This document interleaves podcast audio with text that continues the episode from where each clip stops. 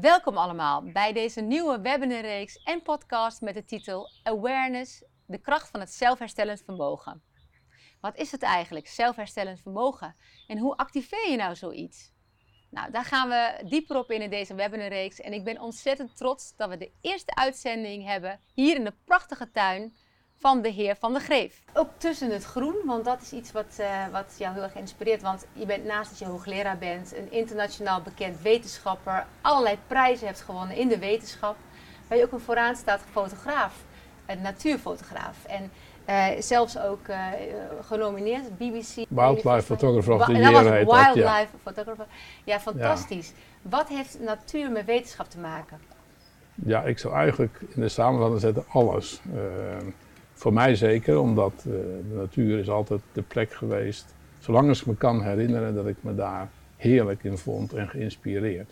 Als en, kind al? Uh, als kind al, ja. En uh, zo kwam het eigenlijk ook dat ik eigenlijk wilde weten hoe zit dat nu allemaal. Ik zie zoveel mooie dingen om me heen, zoveel prachtige dingen. Dus ik denk dat ik min of meer begonnen ben met de vraag van uit nieuwsgierigheid, hoe zit dat nu eigenlijk? Kan ik daar meer over leren? Ja. En dat is natuurlijk direct de toegang tot het uh, gaan in de wetenschap geweest. Ja, oké. Okay. En, en, wat is de richting die, uh, die jij hebt gestudeerd? Dus ja. je was geïnspireerd door de natuur en toen dacht je? Ja, dat was eigenlijk best wel boeiend, want ik had eigenlijk me opgemaakt om biologie te gaan studeren. Maar in die tijd zei je, dan krijg je nooit een baan. En daar was ik eigenlijk best wel uh, een beetje door beïndrukt en dacht van nou, als ik dan geen baan krijg, kan ik ook moeilijk die dingen doen die ik wil. Dus ben ik verder gaan kijken en uh, natuurkunde vond ik ook heel erg leuk. En daar praat ik toevallig met iemand die een beetje stoffig was en ik het idee kreeg, oh nou ga ik in een hokje zitten, geïsoleerd, want ik hou juist van verbinding. Uh, dat is het ook niet. En toen koos ik voor scheikunde en in die scheikundestudie heb ik zowel natuurkunde als biologie kunnen combineren. Mooi. En dat werd een mooie mix voor mij. Ja. Ja. En, en uh, mooie mix, maar dat was niet voldoende voor jou. Nee, het is zo dat uh, als je dat wil inkaderen, een beetje in de beta-wetenschappen, dus er is de natuurwetenschappen. En dat is een heel mooi gebied. Daar leer je ongelooflijk veel. Uh, dat heb ik ook gedaan.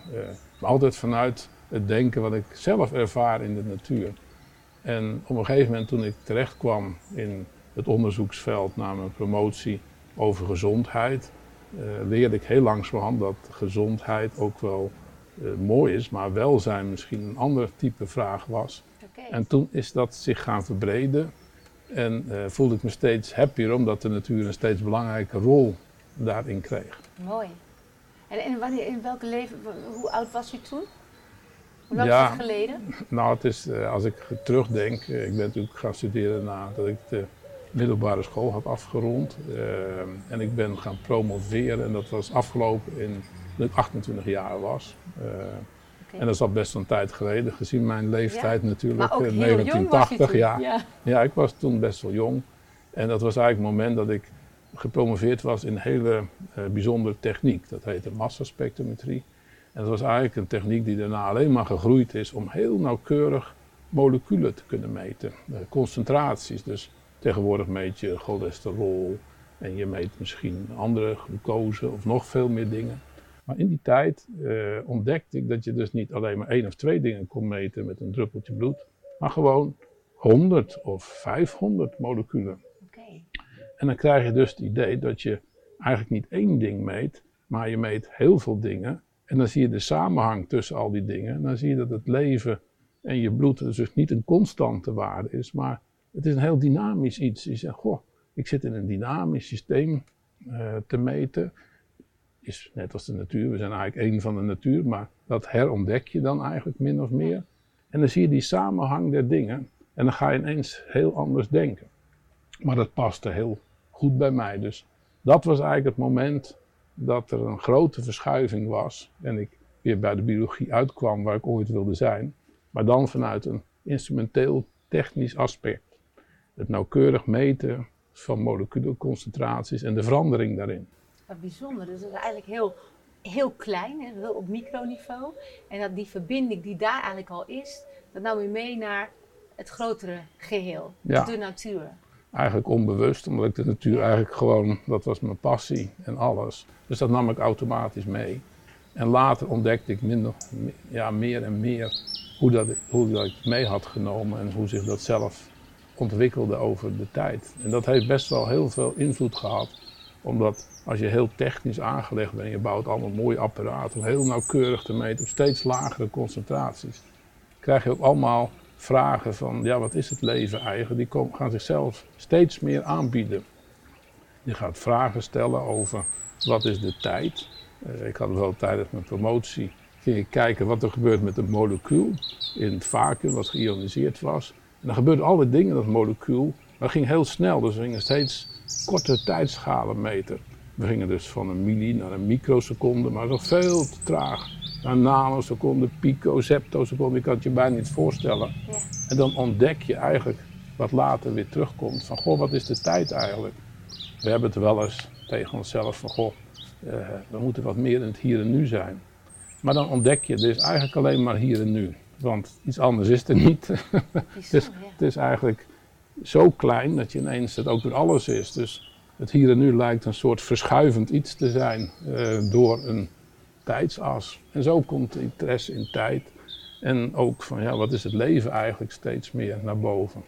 Het is wel ook een hele bijzondere combinatie van beta, van heel wetenschappelijk, van heel uh, vanuit systemen en, en kom, ja, het, het, minimaliseren en het reductie, zeg maar. Hè? Want dat is en het falsificeren van allerlei theorieën naar iets wat eigenlijk, ja, eigenlijk allesomvattend is. Ja, voor mij voelt het als een enorme ontdekkingsreis in een onbekend uh, land. En als je, zoals ik in de beta-wetenschappen begonnen ben, krijg je dan het idee van, ja, hoe denken we eigenlijk over het leven? En dan word je meer geïnteresseerd in filosofie. Dus al heel snel kreeg de filosofie een belangrijke eh, bijdrage in mijn, eh, mijn denken. Maar op een gegeven moment ontdek je ook dat je dan heel erg met je hoofd bezig bent. Je bent aan het denken, je maakt een concept en dan ga je toetsen. En op een gegeven moment voel je eigenlijk dat als je daarin vast zit, zit je vast in uh, concepten, theorieën. En eigenlijk voel je dat woorden altijd iets omsluiten. En dat je leeft in een duale wereld. Uh, dus het woord hoog heeft alleen maar betekenis als het ook laag is. En goed heeft alleen maar betekenis als het ook fout is. En dood heeft alleen maar betekenis als het leven is. Dus elk woord geeft aan het andere woord betekenis. En dat wordt steeds intrigerender. En ik denk van, goh, eigenlijk wil ik uit die dualiteit komen, omdat alles verbonden is. Stel nou dat alles verbonden is, is het woord alles ook niet relevant meer. Want er is niet zoiets als niet alles. Ja. Uh, dus dan denk je, goh, het gaat eigenlijk over de woorden heen. En dan kom je in het gevoel dat je iets wil onderzoeken. Misschien niet door te meten en in concepten te doen, maar te onderzoeken, zoals bijvoorbeeld de kunst je biedt. Voor mij dan de natuurfotografie. Ja. Maar gewoon het gevoel dat je zomaar over limieten kan om te ervaren uh, en die ervaring zelf op te doen. Om inzicht te krijgen in het leven zonder dat je het hoeft vastgelegd in woorden en moet gaan argumenteren of in allerlei moeilijke debatten terechtkomt. Maar gewoon vanuit jezelf, zonder restricties, mag ontdekken wat de wereld is. Ja. En dat, dat, die vrijheid, hè, die, die, die is dan ook heel belangrijk voor jou om inderdaad verder te kijken dan alleen maar op die vierkante centimeter. Ja. Maar dat is wel, Jan, uh, hoe het de wetenschap op dit moment in, in elkaar zit. Dat is wel hoe wij met de werkelijkheid op dit moment omgaan. In jouw hele carrière, je hebt natuurlijk bij TNO gewerkt, je hebt vooraanstaande posities gehad. Uh, hoe werd dat beleefd door collega-wetenschappers? Ja, dus soms dat men vond dat ik wel erg ver op schoof. Maar zelf heb ik ook nooit het contact verloren. Ik denk dat verbinding heel belangrijk is. En dat we ook met respect naar elkaar moeten kijken. Als ik kijk naar het enorme vooruitgang die er in de geneeskunde gerealiseerd is, dan kan je er alleen maar enorm respect voor hebben. En ben je ook blij dat het er is als je er zelf gebruik van wil maken. Maar je gaat op een gegeven moment zien dat in het geheel dat een belangrijk deel is, maar niet alles. Dus je voelt dat het aangevuld kan worden. Dus je wil elke keer die grens gaan verleggen. En soms ga je iets te hard voor sommige mensen. En andere mensen ga je niet hard genoeg. En zo zie je dat je steeds breder gaat kijken. Maar nog steeds een hele waardevolle plaats ziet voor het meer reductionistisch denken. Wat in feite heel erg goed is als je een acute situatie hebt. Dus op het moment dat je iets acuut hebt, dan moet je ook ingrijpen En dan is het acute leidend uh, voor wat je gaat doen. En dan is het natuurlijk een hele goede benadering. Ja, Jan, je had het net over dat eigenlijk ook geen verschil bestaat hè, tussen het reductionisme en het holisme. Dat, dat dat dualiteit ook niet bestaat. Als er laag is, is er hoog, maar dat bestaat eigenlijk ook niet als je het op die manier bekijkt. Ehm, je bent ook uh, zeg geïnspireerd door Erwin uh, Laszlo. Kan je daar iets over vertellen? Ja, ja Erwin Laszlo kwam relatief vroeg uh, in mijn leven. Het was niet al te lang na mijn promotie. Eerst kreeg ik een boek van iemand, heette De Dansende Woeliemeester, en, uh, van Gary Zukav. En is ook een heel boeiend boek, want die begon eigenlijk over die non-dualiteit en de moderne fysica te praten. En in de fysica is het zo dat we altijd dachten dat de wereld opgebouwd is uit hele kleine deeltjes. Je moest steeds meer meten en zo. En dan op een gegeven moment had je de fundamentele bouwsteen en dan kon je alles verklaren. Mm maar in de fysica zijn enorme bewegingen geweest natuurlijk. Uh, en men komt steeds weer op een abstractere beschrijving van het heelal op basis van velden. Maar dan heb je onmiddellijk dat gevoel van, gevoel van verbondenheid. En dat werd in de tachtige jaren uh, van de vorige eeuw opgepikt. Ja. En er waren een aantal mensen die erover schreven en vertelden. En dat vond ik heel erg boeiend. Uh, Erwin Laszlo is een heel bijzondere man. Uh, het is niet alleen een hele intelligente man, maar hij is heel vriendelijk. En als je met je verbindt, voel je eigenlijk ook hoe respectvol hij is met iedereen. En hoe hij kan uitleggen dat dat allesomvattende beeld, dat uh, een soort nieuwe kosmologie, ook te maken heeft dat je over je eigen grenzen kan stappen. Omdat als er geen polariteit is, zijn die grenzen er ook niet. Dus of je nu reductionistisch werkt of holistisch, dan voel je dat er eigenlijk iets iets is wat er overheen gaat, wat beide inclusief maakt. Beide horen erbij. En je zegt wel eens van, goh, waar twee mensen het oneens zijn, hebben ze allebei gelijk. Als je heel goed kan luisteren naar mensen, soms door hun eigen angst en controle heen, voel je dat een element is waar je ook van kan leren. En dat is die verbinding waar we in deze huidige maatschappij echt heel veel van elkaar zouden kunnen leren, door anders te verbinden. Het woord verbinden is makkelijk, maar echt verbinden, echt kunnen luisteren en kunnen vragen stellen, begrijpende vragen, dat je het beter kunt inzien dat je, wat die ander nou echt bedoelt, is A, heel fijn voor die ander, want daar leer je heel veel van. En het is ook heel fijn voor jezelf, want je leert heel veel van de vragen die je stelt. Want dat geeft je heel veel informatie over jezelf. En zo is dat een hele mooie communicatie en synergie, kan ik wel zeggen. Wel, dat is eigenlijk wat deze wereld op dit moment nodig heeft, Jan. Ja, ik denk dat in deze tijd met name zie je dat uh, we even onze afstand bijvoorbeeld is zoiets dat wij ons realiseren hoe belangrijk verbinding is. Eigenlijk, ondanks alle narigheden die er ook zijn, leer je ook dat verbinding in deze tijd essentieel is. En we gaan denk ik ook in een soort transformatie om beter te zien hoe belangrijk die verbinding eigenlijk is. En dan is het niet alleen een verbinding tussen jezelf en die anderen, maar ook een verbinding in jezelf naar het diepe wezen, waarom ben ik eigenlijk hier? Want daar voel je ook dat er een zekere reden, een doel is om te leven. En het verbinden van jezelf eh, en het verbinden met anderen is denk ik een opgave, maar ook een hele mooie stap in hoe wij ons ontwikkelen als mensheid. Ondanks de lastige situatie die daar ten grondslag aan ligt. In, uh, intern, maar ook met anderen. Ja. Uh, je bent ook de grondlegger van de systeembiologie. Want dan was in de jaren tachtig, mocht je daar ook helemaal niet over praten. Holistisch, dat was uh, ja. een beetje vaag.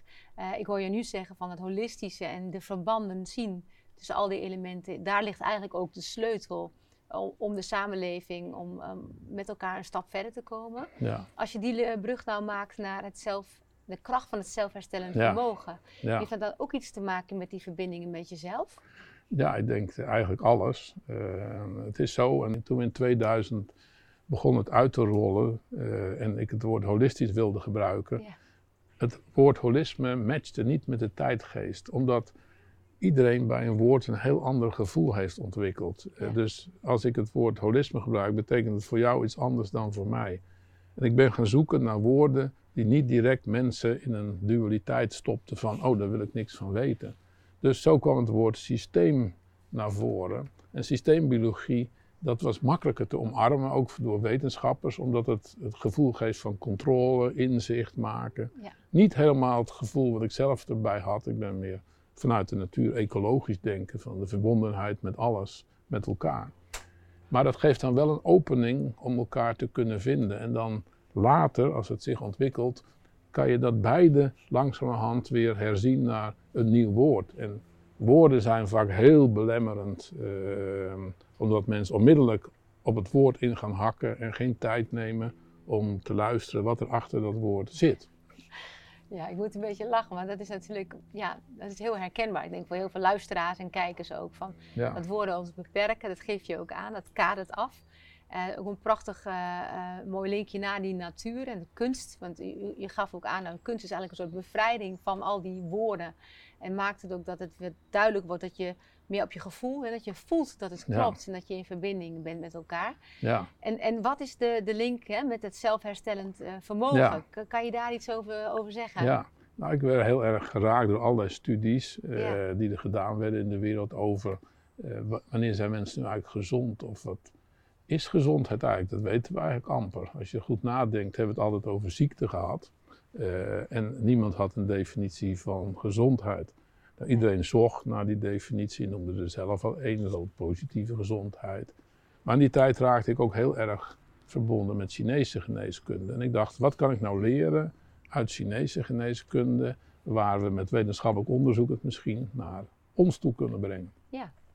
Dat ik moet zeggen, een van de meest belangrijke dingen die ik geleerd heb, is een heel andere kijk naar gezondheid en eigenlijk meer naar welzijn, omdat daar alles bij betrokken wordt. Het is van huizen uit heel eh, systemisch of heel holistisch, als je het zo wil noemen. En er komt alles bij, inclusief je wereldbeeld. Ehm, en ineens denk je, ja, het is eigenlijk wel bijzonder dat eh, als wij diabetes bij iemand vaststellen, stel bij jou en bij mij, dat we dan dezelfde pil krijgen. Dat zou daar heel vreemd zijn. We zijn allemaal verschillend. Dus Ja. hoe kan je, Mhm. en dat komt steeds meer op gelukkig, maar in die tijd was het eigenlijk helemaal niet eh, nog een, een topic. Hoe kan je dingen meer personalized maken? Hoe kan je herkennen dat elk mens verschillend is en daar rekening mee houden? Nou, dat was altijd het idee van, we willen eigenlijk één golden bullet, één pil voor alles en dat lost alles op voor iedereen. Ja, zit de farmacie ook in elkaar, Ja. toch? Nou, Ja. als het heel acuut is, dan is dat niet eens zo'n slechte eh, aanpak. Als je bijvoorbeeld kijkt naar eh, hevige infecties, bijvoorbeeld met eh, bacteriën. Zo is de antibiotica er gekomen. Als je naar antibiotica kijkt, dan denk je dat is heel goed. Maar de gedachte die zich ontwikkeld heeft, is van er komt iets heel naars binnen. Een vijand komt binnen, ik gooi een bom op zijn nek en het is klaar. Dus de war against is het principe wat erachter zit. Dus heel belangrijk als ze over je grenzen zijn en je hebt niks meer te doen. Maar je gaat dan eigenlijk alles op die manier bekijken. Kijk je naar geneesmiddelen, dan heten ze vaak anti-dit, mhm, inhibitor, mhm, blokker. Dus stoppen, remmen. Ja. Heel goed als je in die acute fase zit. Maar als je in die andere fase zit, zoals chronisch en zelfs preventief helemaal, dan moet je niet van ziekte uitgaan, maar naar gezondheid. En dan komt de vraag, hoe en wat is nou gezondheid? Het eerste wat je opvalt als je kijkt naar alle levende organismen, ze hebben allemaal een zelfherstellend vermogen.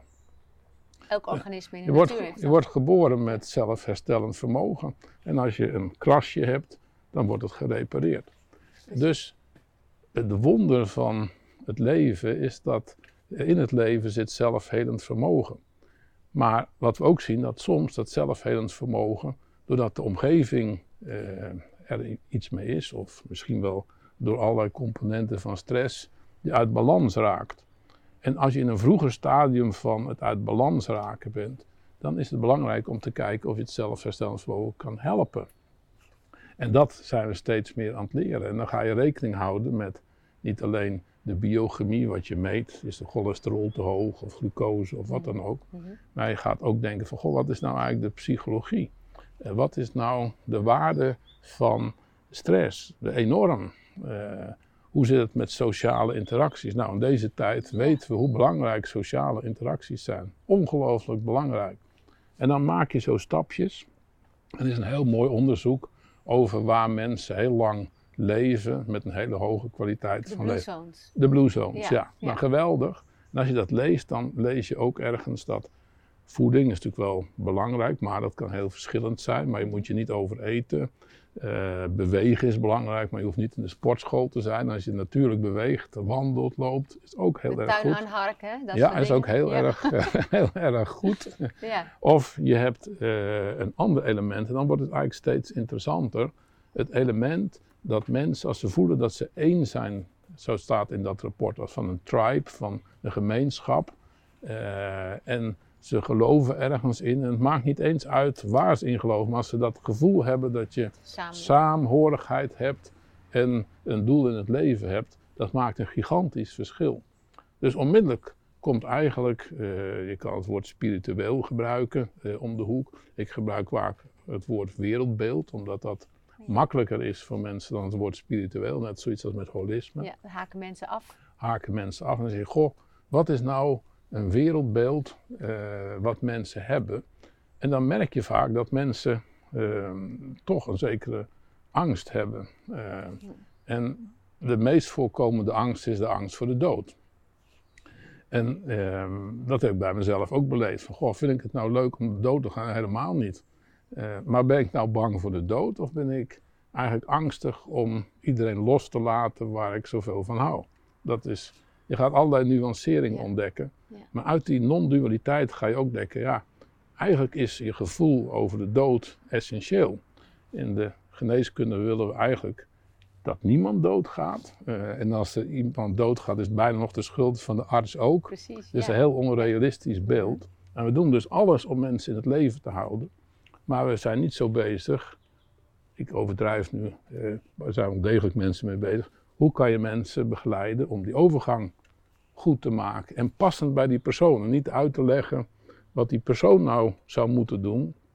Maar te zoeken naar dat wat er voor die persoon essentieel is. En dan kom je in een heel ander gebied terecht. Wel een heel mooi gebied. Ja, Maar ook iets waar we deze tijd natuurlijk heel veel behoefte aan hebben. Want heel veel mensen hebben de religies losgelaten.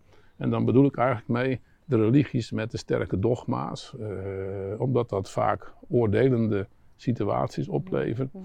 Maar als je kijkt wat religies gemeen hebben, is dat er ergens het onbeschrijfelijke is. En die doel, hè, wat u net zei, van, Ja. wat je net zei over die met elkaar voelen dat je ergens bijhoudt. En die tribe, tribe Ja, is natuurlijk ook wel heel erg eh, kenmerkend voor godsdienst. Ja. Van je hoort ergens bij. ja, En dat is natuurlijk in deze tijd van waar de samenleving waar wij hier in Nederland in leven, nog even, even zoek. ja. Dus dat is van- weggevallen. Ja, dat En je is, voelt dus een behoefte voor mensen. Niet zozeer om terug te gaan naar de oude manier eh, van eh, religies, maar te kijken wat is nou het mooie eh, van religies. En dan kom je uit op een soort overstijgend niveau, een beetje dat non-duale. ja, Van er is iets mystieks, we hebben er geen woorden voor. Eh, je kan het God noemen, je kan het ook de oneness noemen. Ja. Elk woord is eigenlijk, ja, voldoet niet aan het beschrijven van dat mystieke gevoel dat je ergens uitgekomen bent. Dus je bent geboren en je gaat dood. Met de meest belangrijke vraag, wat is er eigenlijk geboren en wat gaat er dood? Ja. Is dat alles wat er is? Of word ik mijn fysieke lichaam geboren en gaat mijn fysieke lichaam dood en is mijn geest of ziel gewoon eeuwigdurend of terug te komen bij Laszlo? Is dat het bewustzijn eh, wat er altijd is? mooi. Omdat Ja. er geen eh, ruimte en tijd is voordat het universum ontstond. eh, door de Big Bang, als we het zo wetenschappelijk zouden Op noemen. de liefdevolle Big Ben, zo Ja. noemt, u- noemt Ja. u dat. Ja. Ja, in mijn eh, Ja. fotografie probeer ik vanuit mijn gevoel aan te geven hoe de wereld ontstaat. En als ik nu woorden gebruik, dan ja, zijn ze ook niet toereikend. Maar als je naar de het beelden kijkt en de woorden die het beste bijpassen, dan is de, de wereld of het universum ontstaan op een hele liefdevolle, eh, zachte manier. Een beetje als een soort hele rustige adem. Eh, en zo is het alles ontstaan. En dat probeer ik in die beelden vast te leggen. Om voor mij die verankering met de oneness. Maar anderen zouden daar de verankering met God in herkennen. Eh, en voor mij zou dat woord ook prima voldoen. Maar ik weet ook dat er heel veel mensen een beladen gevoel hebben. En dat is zo jammer dat je eigenlijk weggerukt wordt van je eigen diepe gevoel van binnen door een woord wat gelinkt is aan heel andere zaken dan waar het eigenlijk over gaat. Dus, ja, dus eigenlijk zou je zeggen, de woorden die, die maken het, uh, ja, perken het weer in. Terwijl je, je de kunst, en, en prachtige kunst trouwens ook, uh, Jan, die je maakt, dat is echt, dat raakt je. En dat is, dat is eigenlijk mystiek. En dat mystieke wat we met elkaar ook een beetje kwijt zijn geraakt. Op een andere manier weer beleven. Dat je, dat je doorhebt dat uh, tussen je geboren worden en je doodgaan. Ja, eigenlijk een soort evolutie van je, van je ziel hè, ontstaat. En als je dat op die manier kunt zien. En dat die ziel zeg maar groeit doordat je verbondenheid voelt met die anderen en met jezelf. Hè, want het zijn twee uh, punten als ja. ik het uh, goed begrijp. Ja, zeker. Dan, um, dan ga je ook anders naar de wereld kijken. En als je dan kijkt, toch de link met zelfherstellend vermogen. Dat stress of je gevoel hebben dat je niet verbonden bent, dat dat maakt dat je ook je lichaam niet in staat stelt om zichzelf te herstellen. Nu is het zo dat dit uh, de webinarreeks is en u bent, je bent de eerste uh, als kapstok van het, de kracht van het zelfherstellend vermogen. Uh, als je het zou uh, willen samenvatten hè, van, voor, voor, voor de luisteraars en kijkers thuis als het gaat om dat zelfherstellend vermogen.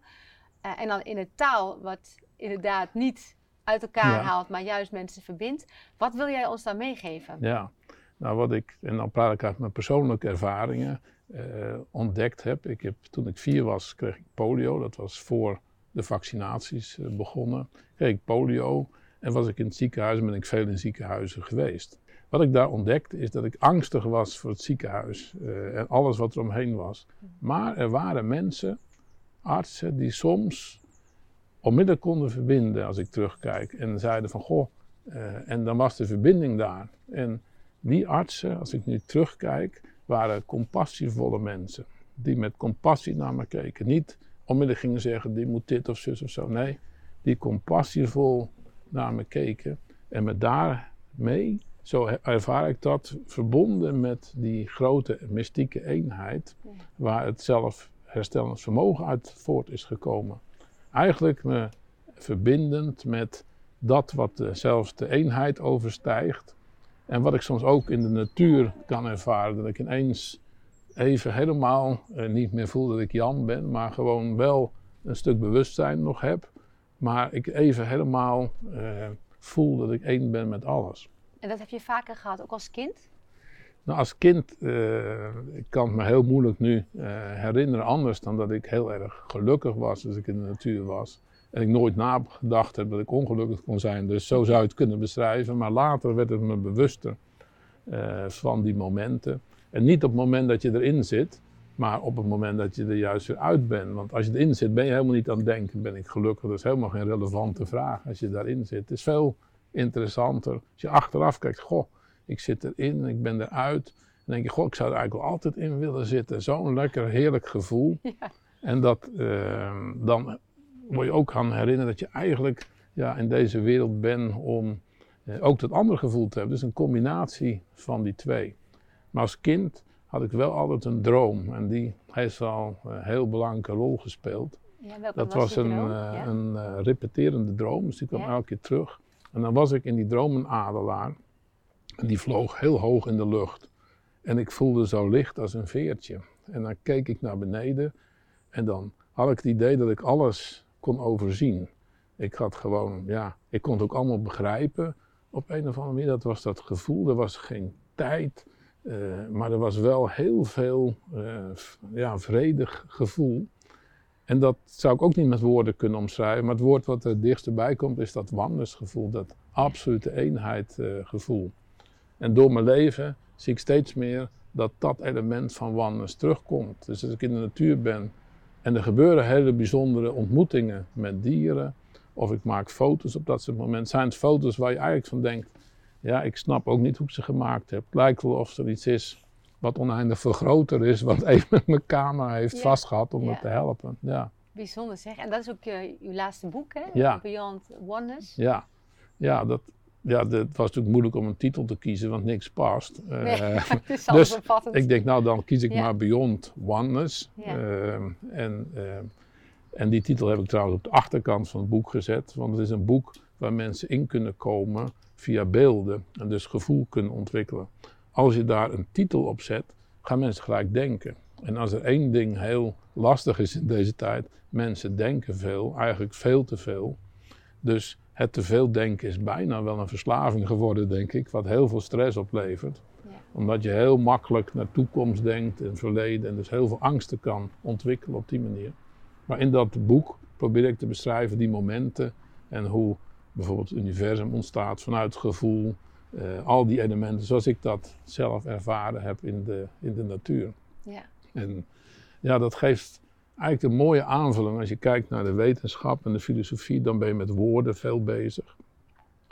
En dat is een heel belangrijke wereld, maar die wereld van gevoel is ook heel belangrijk. En eigenlijk zijn ze allebei even belangrijk. En moet je die op een hele veerkrachtige manier balanceren om tot iets uit te komen wat past in deze wereld. Eh.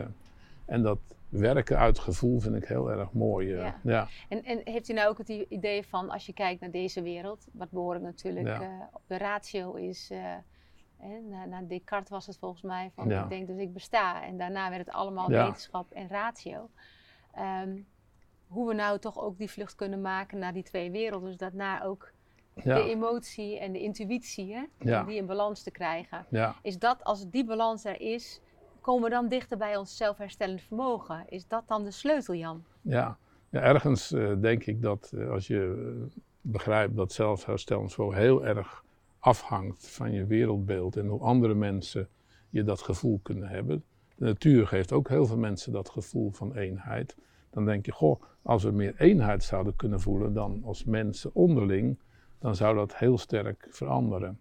En, en ik voel heel sterk dat de wereld er is. Waarom en alles, dat begrijp ik natuurlijk ook niet. Maar ik voel dat dat een soort evolutie is weer naar de heelheid. Zoals in je eigen leven je uit de heelheid geboren wordt en dan weer naar terug gaat. Is dat een soort onderdeel van hetzelfde proces als waar het hele universum om gaat. En het omarmen van die heelheid is een heel belangrijk eh, aspect bij zelfheling.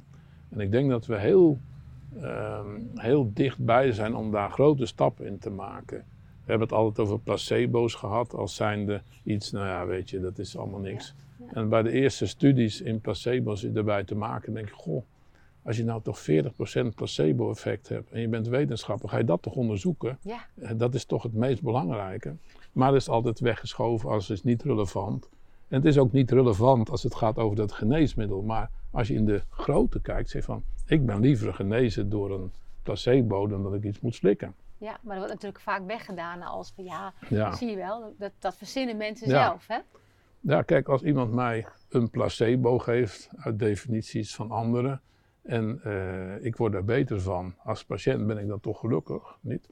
Ja. En uh, soms leggen mensen uit dat je niet beter mag worden van iets anders, ja.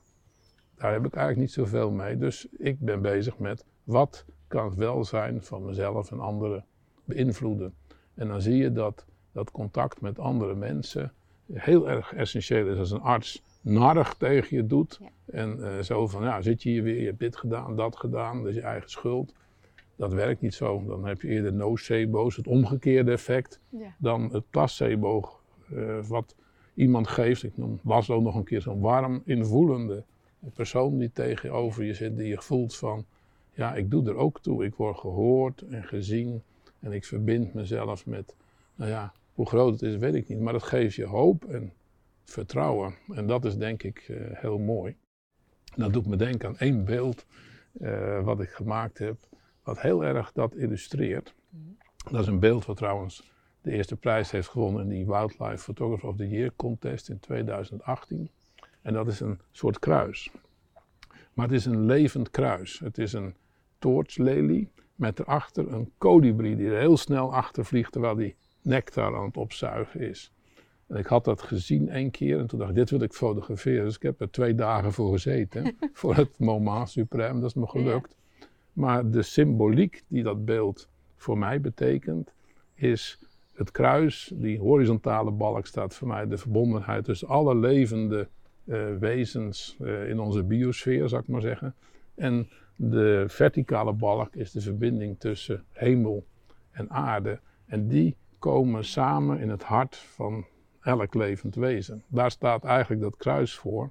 Maar het is ook een levend kruis. Levende bloem, levend uh, vogel. En dat is eigenlijk iets wat heel veel hoop en vertrouwen geeft als je zo naar die beelden kijkt. En dat voel ik daarin. En dat stimuleert me weer om weer met een wetenschappelijk blik toch anders te kijken naar de vraagstellingen die voor ons liggen. Prachtig, ja. Uh, ja, Jan, we zijn toegekomen aan het einde van dit uh, interview. Ik had er wel twee minuten door willen praten, maar het is een mooie aftrap van, uh, van onze webinarreeks Awareness, de kracht van het zelfherstellend vermogen. Um, ik heb wel een vraag aan, aan jou, of je een vraag wil stellen aan de volgende gast van mij. Ja, nou, ik denk dat misschien wel een uitdagende vraag, maar we hebben het vaak over evidence-based. En we beginnen steeds meer de limieten van evidence-based in te zien. Aan de andere kant hebben we practice-based, uh, wat ook heel erg be belangrijk is. En soms hebben we het over evidence-informed, uh, practice-based. Zo iedereen zoekt naar allerlei verschillende samenhangen. Uh, en aan de volgende gast, ik weet niet wie het is, zou ik de vraag willen stellen van hoe kijkt de gast aan tegen enerzijds het wetenschappelijke meten is weten, zou ik maar zeggen, mm -hmm. versus het intuïtie en de ervaring van iemand die uh, vanuit de geneeskunde kijkt. Hoe die gebalanceerd kunnen worden uh, in de hedendaagse tijd. Dat zou mijn vraag zijn. Dat is een prachtige vraag. Dus uh, hierbij staat de vraag. En wil ik jou ontzettend bedanken voor dit inspirerende gesprek. En ja, ik hoop dat de luisteraars en kijkers er ook net zo van genoten hebben als ik. En uh, ontzettend bedankt. Ja. Jij ook heel hartelijk dank voor deze mooie verbindende dialoog. U heeft geluisterd naar de allereerste podcast podcast met als titel Awareness, de kracht van het zelfherstellend vermogen. De volgende gast zal zijn Margje Theeuwen en daar zijn we ongelooflijk trots op. Want zij is meervoudig Olympisch kampioen hockey en heeft in haar leven heel veel meegemaakt, heel veel mooie dingen, maar ook met haar gezondheid geworsteld.